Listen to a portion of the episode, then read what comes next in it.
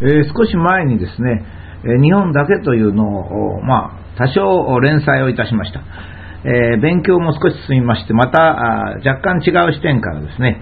日本というものを見つめてみたいと思います。その理由は、まあ、最近、まあ、中国との間の外交問題だとか、アルジェリアの問題、また体罰の問題といったですね、もちろんあのグローバリゼーションとですね日本の文化と、まあ、いうものの、まあ、衝突といいますか、まあ、そういうものが非常に多いもんですから、まあ、そこでやはりですね日本とは何かと、まあ、いうことをかなり考えておかなければいけないと、まあ、こう思うからであります。えー、まあ、日本のお城はですね実に奇妙であります。えー、とてもお城が小さくてですね、まあ、どんな大きいお城でも日本では例えば名古屋城とか熊本城というなもんですね、これは普通はあのお殿様の一家と、それから重臣が住むというところで、1000人も住めないかなと思うぐらいの広さですね。それに対しまして外国の城というと全く規模が違います。例えば中国には北京城とか南京城ってありますが、えー、例えば南京、有名な南京事件ですね。あの時に南京城の中にあの住んでいた人の数は20万人と言われます。よく話に出ますけど、南京で30万人虐殺したってどこに人間がいたんだっていう話がありますけども、まあ、人口はよく調べられておりまして、その当時の住民の数は20万人であります。えー、しかし20万人の人がお城の中に住めるという、そういう大きな城ですね。まあ、これはあのトルコのイスタンブール、コンスタンチノーブルの城もそうですし、まあ、フランスのパリの城壁なんかを見てもですね、わかるわけです。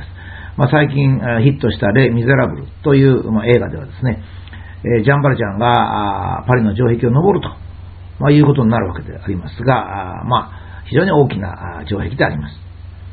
非常に風堂々とし、まあ、お城の中に数万人から数十万人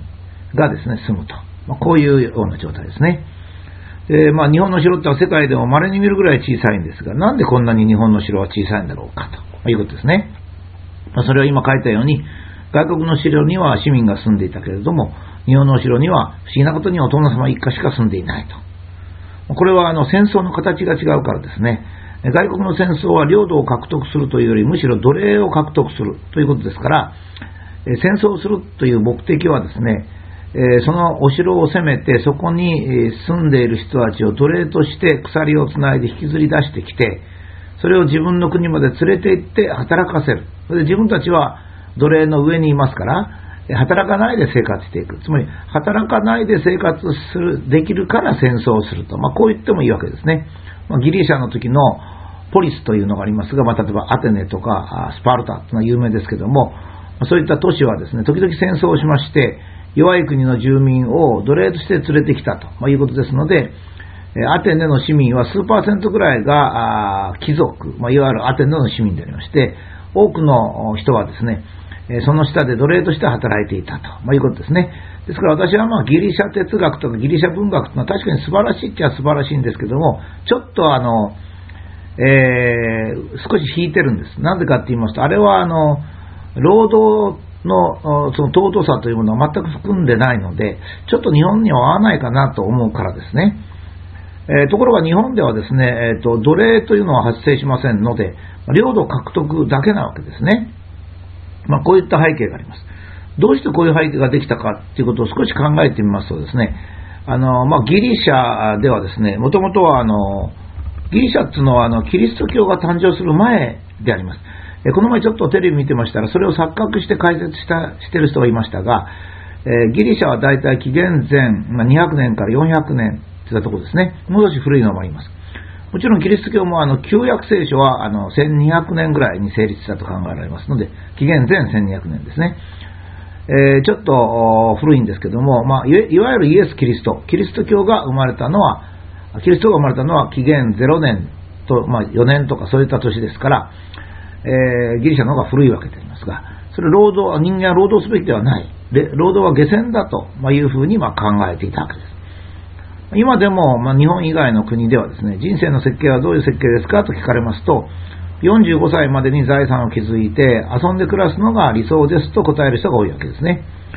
ところが日本ではですね、逆に60歳で定年を迎えても、お金はあっても仕事をしたいという人が多いわけですね。まあ、つまり仕事に対する考え方がま相当違うということですね。これだけ文化とか人生観が違うのに、アメリカがこう言ってるからとか、ヨーロッパがこう言ってるからというのは、私はいつもあまり賛成しないのは、まあ、そのためであります。こんなことが事実としてあるのに、なんでアメリカとかヨーロッパの同じことしなきゃいけないのかかと、まあ、いうふうに言うわけですね。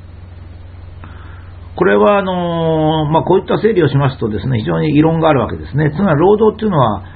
中世ヨーロッパのプロテスタントの思想とかですね近代共産主義の勤労の義務があって、必ずしも労働が下船だとヨーロッパが考えているわけじゃないわけですね。え、それはですね、あるいはいろいろな理由があります。カソリックに対するプロテスタントの、支持層って言いますかね、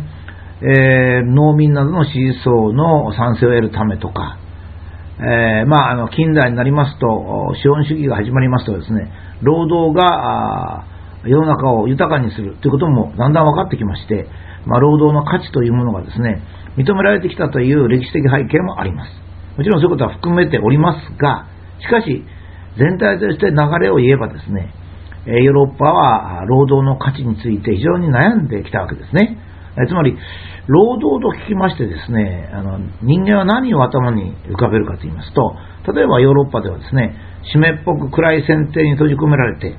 無知で撃たれながら船を漕ぐという、まあ、これが労働であるとまいうふうに考える。例えば、近代ですと、えー、資本家に、え雇われて暗い炭鉱の中でつるはしを振るあの振る振るって、え石炭を掘ると。真っ黒になって石炭を掘る、え、家に帰れば湿っぽい住宅の中でゴロ寝をさせられると。これが労働であるというふうに考えるのと、まあ、日本では全然そうじゃないんですね、え、田んぼの中で田んぼのあぜ道に腰を下ろしましてですね一服をしながらおにぎりを頬張りお茶を飲むと、まあえー、子供たちがはしゃいでと、まあ、こうなりますとねこれはもう全然その人生というのが違ってきますから、やっぱヨーロッパではどうしても辛い労働というのを思い起こすので、えー、労働は神様から罰を下されてるんだと。なぜ罰を下されてるかっていうと、我々には現在があるからだというへんてこな理屈になるんですが、えー、日本では労働は人生そのものであると、まあ、いうようになるわけです。これは、まあ、日本のような単一民族であるとか、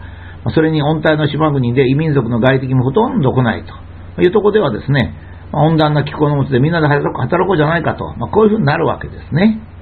えー、ところが、厳しいところに住んでいる人たちは、人間は現在があるから労働という罰を受けなければならないというのはですね、極めて歴史っぽい世界になると、まあ、いうことですね。えー、これが日本で混乱しているのはですね、え、日本の知識人の中にはですね、え知識だけが詰め込まれた人が多いんですね。まそれで東大に入ると、まあ、こんな人が多いんで、え知識をもとに自分で考えるっていうプロセスがないんですよ。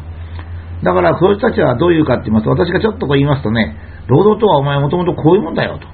お前はヨーロッパの歴史も知らないのかとこういうふうにこう言うんで、まあ、ついつい日本がヨーロッパ流の考えになってしまうわけですが、まあ、実は一つ一つのことにはその国の風土とか民族性というのは深く関係をしているということですね。え労働は苦痛ではないという考えだった日本人はですね、戦争で領土を広げる必要があっても、奴隷を獲得とすることは目的ではなかったわけです。つまり戦争というのはもう武士だけの問題で、庶民はどうでもよかったんですね。まあ、戦争の間山の方に逃げときゃいいという、まあ、非常に気楽な生活であります。だって戦争でどっちが勝ったってですね、庶民の生活に影響するってほとんど何も影響しないんですから、それはもう関係ないですよね。えー、まあ、そういうことでした。あですから、あ実際はですね、えー、生活にほとんど影響がなかったんです。まあ、具体的な例を挙げますと、この、とまあ、武士階級にとってはですね、織田信長が勝つか、豊臣秀吉が勝つか、徳川家康が勝つかというのはもう自分たちの生死に直接関係するようなもんでしたが、庶民はですね、え、今度どっちが勝ったの？あ、ちょっと門がえー、こういう拷問になってるから、あっちがかかったのかなと思うぐらいのことでですね、